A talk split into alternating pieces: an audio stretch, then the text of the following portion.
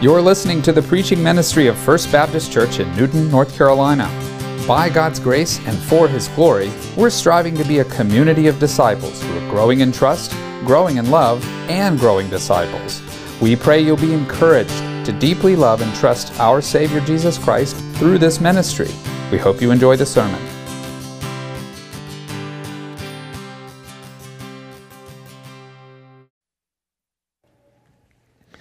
Please open your Bible with me to Genesis chapter 13.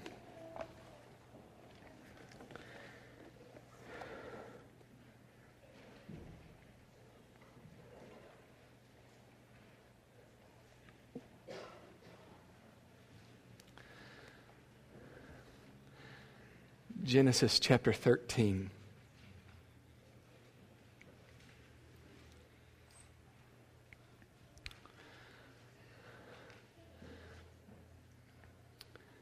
I don't know if there's anything more painful than coming face to face with your own sin. And there's nothing more precious than real forgiveness. Let's read Genesis 13, verses 1 through 4. So Abram went up from Egypt to the Negev he and his wife and all that belonged to him, and Lot with him. Now, Abram was very rich in livestock, in silver, and in gold. He went on his journeys from the Negev as far as Bethel, to the place where his tent had been at the beginning, between Bethel and Ai, to the place of the altar which he had made there formerly. And there Abram called on the name of the Lord. Let's pray.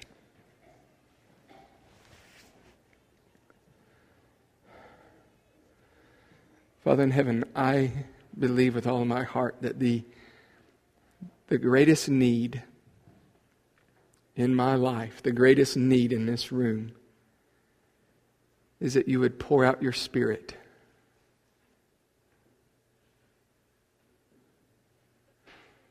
That you would work through your word to give us faith to believe what you have said, to trust in what Jesus has done, and to be conformed into his image. So I beg you that you would move that your Holy Spirit would speak and that you would make us like Jesus. I pray this in His name. Amen. If you were here last week, you know where Abram has been. Abram was a man, we don't know hardly anything about him other than that his, he and his family were worshiping idols. God comes to Abram says, I'm going to make your name great. He brings Abram into a land, a land that will later be called a land that was flowing with milk and honey. And he promises that in this land, he's going to prosper him, he's going to protect him, and then he's going to use Abram to be a blessing to all the nations. What's interesting though is that he brings him into the land, and almost the first thing that we see happen in the land is that there's a famine in the land. Abram feels compelled to go down to Egypt when he gets near to Egypt, he's scared over what will happen whenever the Egyptians see his wife. He knows that his wife is beautiful, and he's scared that the Egyptians will kill him in order to get to his wife. And so he concocts a plan, and he gets his wife Sarah to lie and say that I'm really his sister. What he doesn't anticipate is that the king of Egypt, the Pharaoh of Egypt, himself personally would take notice of Sarah and then bring Sarah into his own house as his wife. That's exactly what happens. She must have pleased him because he, he gives Abram all of this wealth. The Bible says that he, that he gave Abram sheep and oxen and donkeys and male and female servants and female donkeys and camels until Abram is rich. But then God strikes Pharaoh's house, and the Bible says that he strikes Pharaoh with great plagues. Until Pharaoh is like, What is this you've done to me? Why did you lie to me? Take you and your wife and get out of here. To say that Abram has shamed his wife is to put it mildly. We don't know how long this affair went on, but it appears that it went along long enough for Abram to get rich from Pharaoh's hand. He's rich. But every sheep and every cow, every camel, every dollar is a reminder that what he has is because of the terrible things that happened with his wife, because of his lies and his fear and his self absorption. Can, can you imagine the scars that Sarah must have been wearing? Can you imagine the shame and the humiliation, the damage that has been done, the sacred trust between husband and wife corroded? I read this text and I wonder what was this trip back to the promised land like?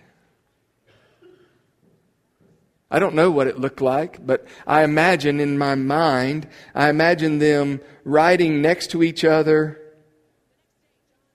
on a carriage. I wonder what the conversation must have been like as they rode back beside each other on the way home. I wonder how many hours they sat in silence. I wonder how many times Abram clumsily tried to start a conversation. I wonder how many times he said, I'm sorry. I wonder how many tears fell down her face. The text doesn't tell us, but I can imagine, and I don't think it's a stretch, that Abraham feels terrible.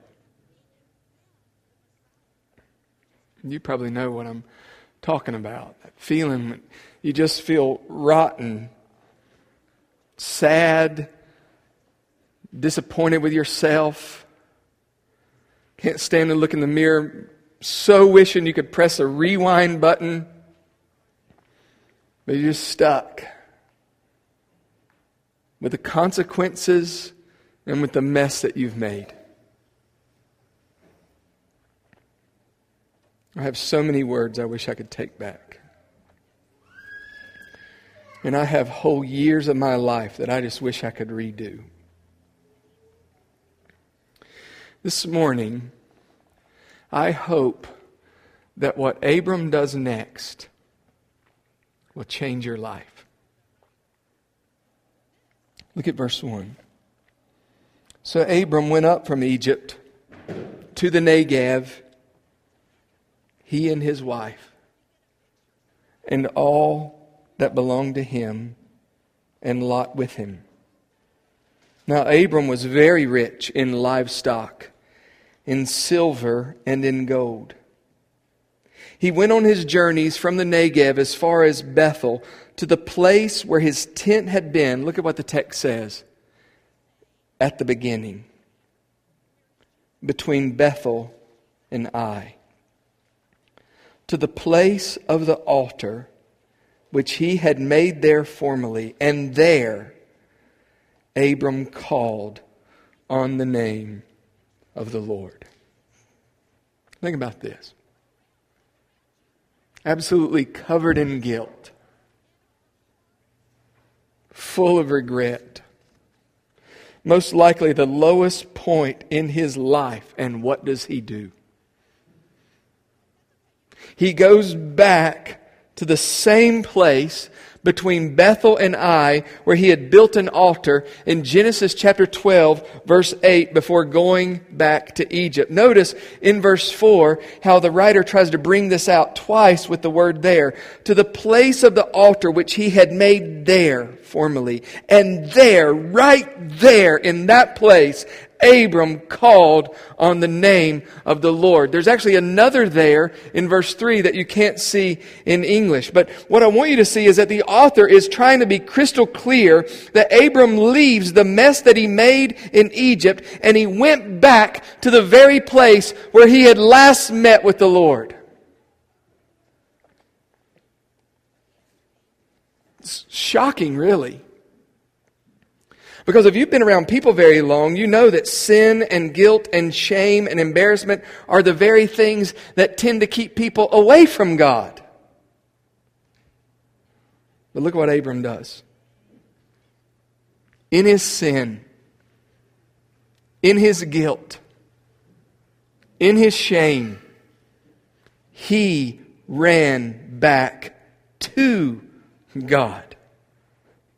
Now, think about what this means. Because Abram didn't sin in ignorance. There's, there's, there's, nothing here that he just fell into it by accident. He had direct conversations with God. In Acts chapter 7 verse 2, it says that the God of glory appeared to him. And let's just be reminded what the God of glory said to him. He said in, in chapter 12 verse 1, Now the Lord said to Abram, Go forth from your country and from your relatives and from your father's house to the land which I will show you, and I will make you a great nation, and I will bless you and make your name great so you shall be a blessing, and I will bless those who bless you, and the one who curses you I will curse, and in you all the families of the earth will be blessed. God himself had made it clear to Abram, Abram, I've got your back. You don't have to live in fear. I'm going to take care of you. And yet, Abram is so scared when he goes down to Egypt that he lied and he led his wife to lie and he sacrificed his wife's honor and purity and safety and even her wedding vows to protect himself. Let's just be reminded he didn't just abandon his wife into the arms of another man. Let's remember the kind of man that he gave his wife to. Let's be reminded what it was about Sarah that made her so appealing to Pharaoh. Do you remember? Verse 14. She's really good looking. In other words, he didn't just give his wife into the arms of another man. He gave his wife into the arms of, of another man who was driven by lust.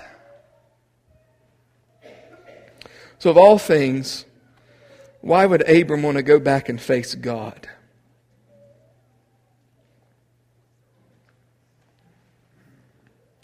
I listen to me very carefully. Because Abram was not a perfect man. There was lots that Abram needed to know about God. There was lots of work to be done in his character, but he knows one thing. Even though I have messed up royally, even though I don't deserve to take another breath, Abram knew this, but if I go back to God, there I will find grace. And so in verse 4, Abram ran back to that old altar. And with guilt in his heart, and the blood of a sacrifice on his hands, the Bible says that he called out to the Lord.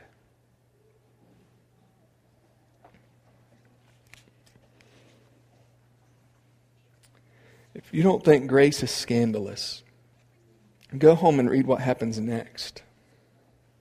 Read verses 14 through 17. Read chapter 14. Read chapter 17. Read chapter 15. Let me tell you how James summarizes it in the New Testament. James 2, verse 23, and I quote Abraham believed God, and it was reckoned to him as righteousness. I'm still quoting. And he was called the friend of God. That is the wonderful scandal of grace.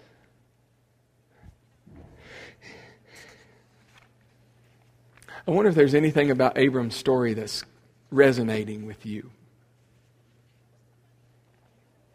At one time, maybe you walked with God. You enjoyed Him. You loved Him. You woke up in the morning with good thoughts about Him on your mind. You couldn't wait to commune with Him through His Word. You couldn't wait to get to worship and praise Him. And if somebody had come up to you and said, on a scale from 1 to 10, how's your relationship with God? You would say, oh, it's a 10.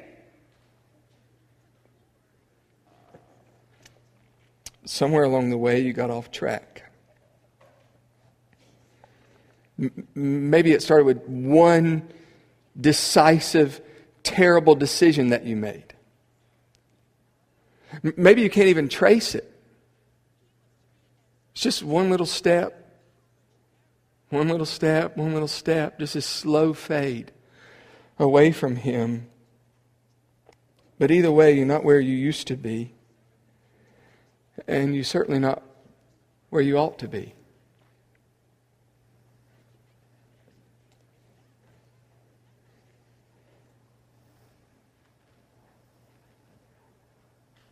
I'm going to beg you to take this text to heart.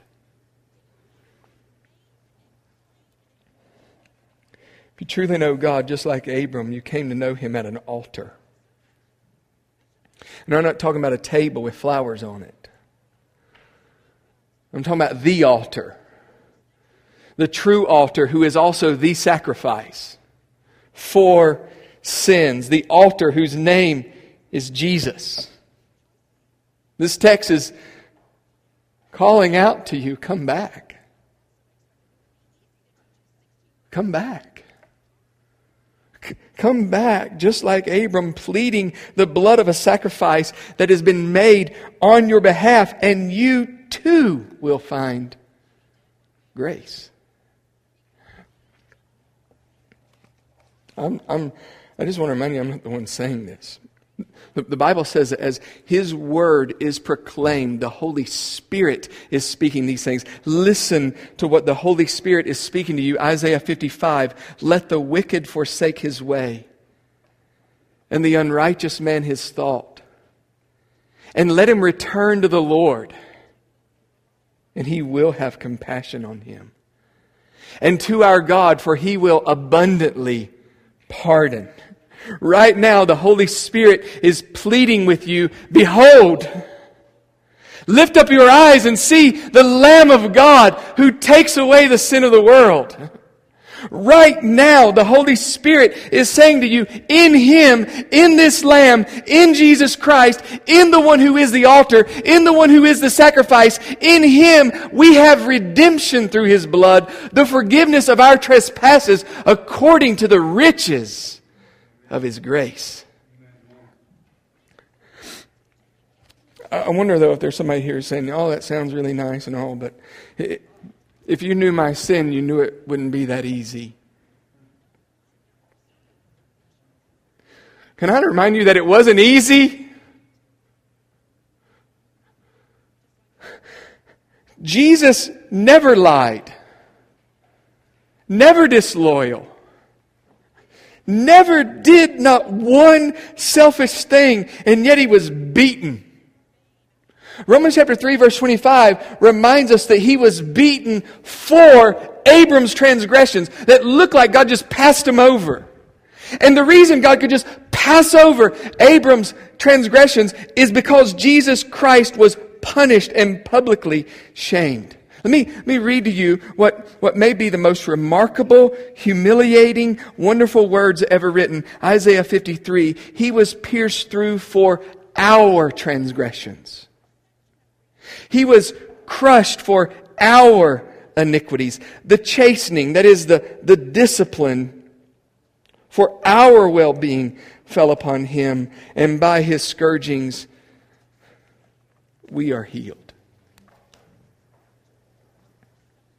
If I could read thought bubbles, I'm guessing that somebody would be saying, you know, Tommy, you tell us this every week, the same thing, every week, over and over and over again. And, and Tommy, we just need to move on from here. Let's never move on from here. I'll tell you, you're not ready to move on from here until you stop sinning. I'll consider moving on from here when you stop making excuses and blaming other people for your sin.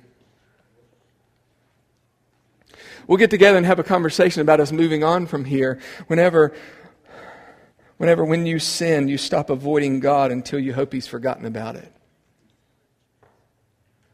Let's not move on from here. Let's not stop feeding on this gospel until we stop these stupid rituals of feeling terrible until we think we've sufficiently paid for our crime.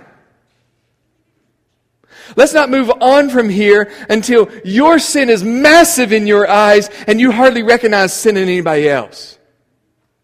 Let's not move on from him until we stop hiding and pretending that we're better than we are. Let's not move on from here until we stop in our confessions of sin telling God things like, God, I am sorry. And if you forgive me, I promise I'll do better. That's not the gospel. The question of the age is the exact same question that the suicidal jailer had for Paul in Acts 16. Brothers, what must I do to be saved? And the answer is Believe in the Lord Jesus Christ, and you will be saved. You hear what he's saying? He's saying, Come back.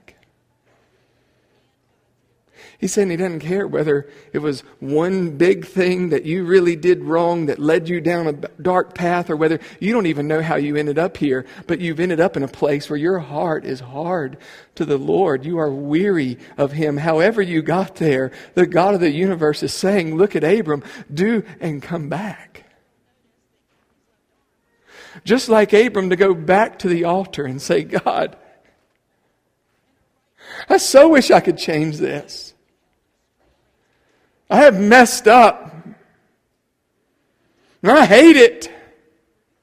There's nothing that I can do, but I am coming pleading the blood of Jesus Christ in my place, and I'm asking you because of Him to forgive me.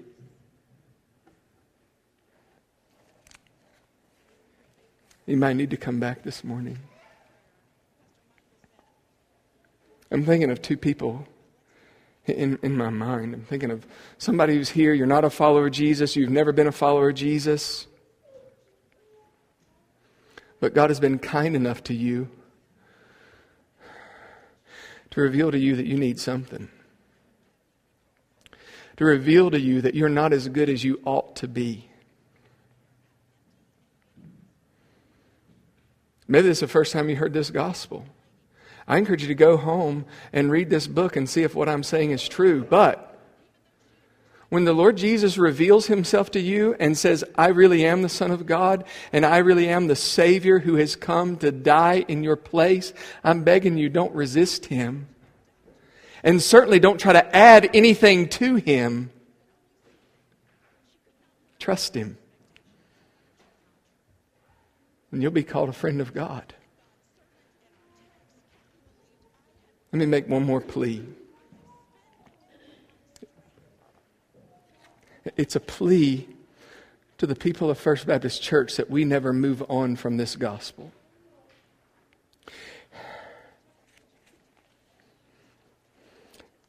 Let's be the kind of people who, who continually welcome people back home to the Savior. The picture in my mind is like a, a porch light. I want First Baptist Church be a porch light. It says, Come home. And you'll find a Savior whose heart is full of grace toward you. Lots of church people are quick to whisper and gossip and to secretly feel superior when people sin or stray. It's sad to say, but that's the truth.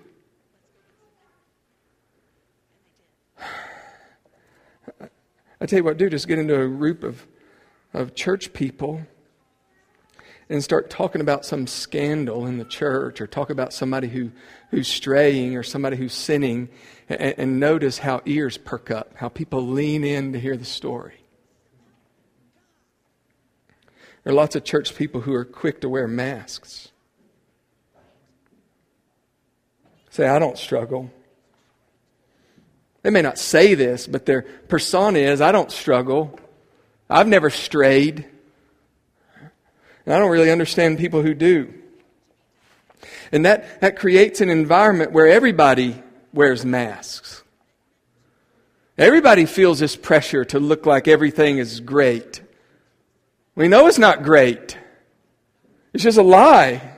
Is that kind of environment becomes a graceless, powerless, spiritless, shallow, lonely, snobby club.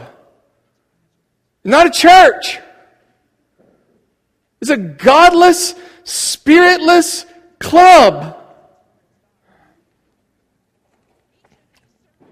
But there's great power and deep connection and rugged joy. When people who know their sin know the grace of a Savior enough to humbly share that sin with other people who know their sin and know the Savior enough to know how much they need the gospel. I want that kind of power. I want that kind of connection, and I want that kind of joy. I thought about as we were, as we were singing songs today. I was like, well, we're singing some heavy songs today.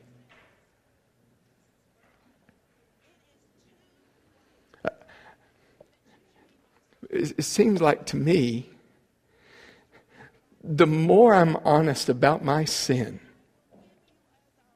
the more precious the gospel becomes to me. It's heavy, but it's a heavy joy. I want God to make us a church of people who are trusting Jesus and, and, and learning to love his people, not, not, with, not with mere kindness, but to love each other with the gospel. And that he would put us on display like a porch light. It says, You come home to Jesus, and you'll find grace. Let's pray.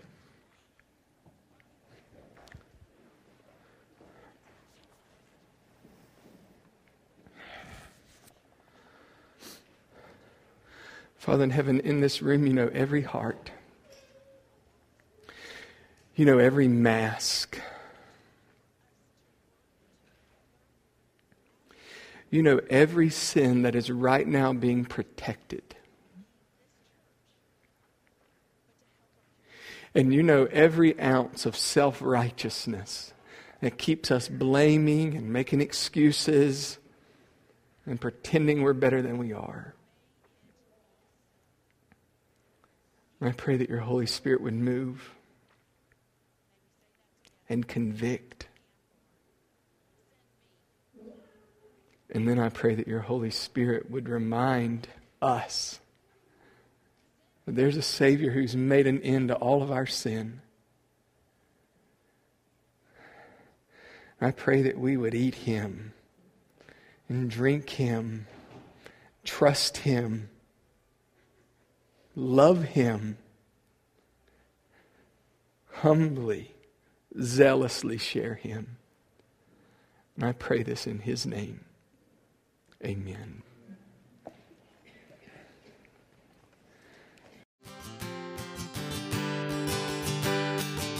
Thanks for tuning in to the First Baptist Newton podcast. If you want to learn more, check out our website at newtonfbc.org. We'll see you next time.